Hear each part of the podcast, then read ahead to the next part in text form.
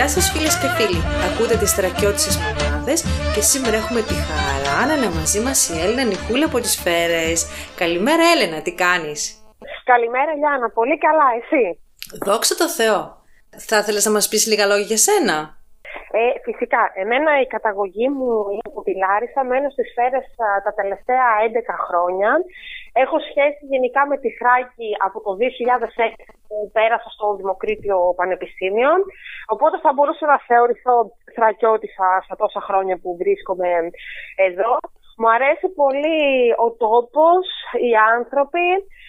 Πιστεύω ότι θα ήθελα εγώ προσωπικά ότι θέλει να δοθούν περισσότερες ευκαιρίες στον τόπο για ανάπτυξη τουρισμού, κάποιων δρόμενων που θα μπορούσαν να γίνουν περισσότερο, δηλαδή να το γνωρίσουν πιο πολλοί άνθρωποι και στην Ελλάδα και γενικά στο εξωτερικό. Έχεις κάποια ιδέα γι' αυτό? Θα μπορούσαν να οργανωθούν εκδηλώσεις. Πρώτα και κύριο, ένα βασικό είναι ότι βλέπω ότι όλες σχεδόν οι θρακιώτισσες μαμάδες ασχολούνται με τα παραδοσιακά προϊόντα. Κάτι που πιστεύω λείπει από τις αστικές πόλεις. Δηλαδή, οι γυναίκες στις πόλεις δεν έχουν τόσο πολύ ελεύθερο χρόνο ή δεν θα ασχοληθούν. Με αυτό δεν μπαίνουν δηλαδή σε αυτή τη διαδικασία κάποιες. Θα μπορούσαν να διοργανωθούν κάποιες εκδηλώσεις, να βγουν προς τα έξω περισσότερο τα προϊόντα της Θράκης, τα πατροπαράδοτα, δηλαδή τα παραδοσιακά. Θα μπορούσαν επίσης να δημιουργηθούν εκδηλώσεις για τους χορούς, τα ήθη, τα έθιμα, να γνωρίσουν δηλαδή όλοι και την Ελλάδα και ιδιαίτερα τη Θράκη. Έχεις κάποια αγαπημένη σου θρακιώτικη συνταγή? Θρακιώτικη συνταγή όχι. Γνωρίζω την παραδοσιακή μπάμπο. Δεν την έχω μαγειρέψει όμως προσωπικά, αλλά έχω ακούσει ότι είναι παραδοσιακό πέρα του Χριστουγέννων, αν δεν κάνω λάθος. Ακριβώς. Και σχεδόν όλες οι θρακιώτικες μαμάδες θα φτιάξουν μπάμπο τώρα τα Χριστούγεννα. Ναι. Έχεις κάποιο χόμπι?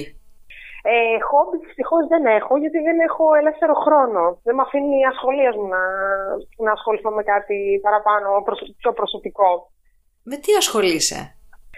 Εγώ μεγαλώνω τα πιτσιρίκια μου, κάνω το μεταπτυχιακό μου, στο σπίτι δουλεύω και ως καθηγήτρια αγγλικών και γενικά ο χρόνος μου είναι πολύ περιορισμένος. Τι είναι αυτό που σε παθιάζει, Έλενα?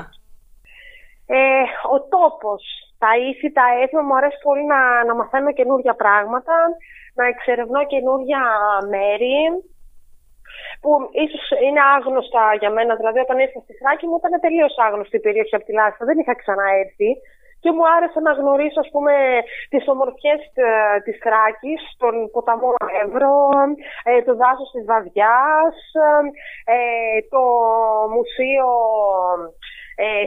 στο Σουφλί, με το μετάξι. Δηλαδή πιστεύω ότι πρέπει να δοθούν ευκαιρίες και σε άλλους ανθρώπους να τα γνωρίσουν αυτά, γιατί είναι πολύ ωραία και πολύ ενδιαφέροντα. Σίγουρα η Θράκη έχει πολλές ομορφιές και πλούσιες. Ωραία. Έλενα, σε ευχαριστούμε πάρα πολύ για το χρόνο που μας διέθεσες, να μιλήσουμε μαζί σου, να σε γνωρίσουμε καλύτερα.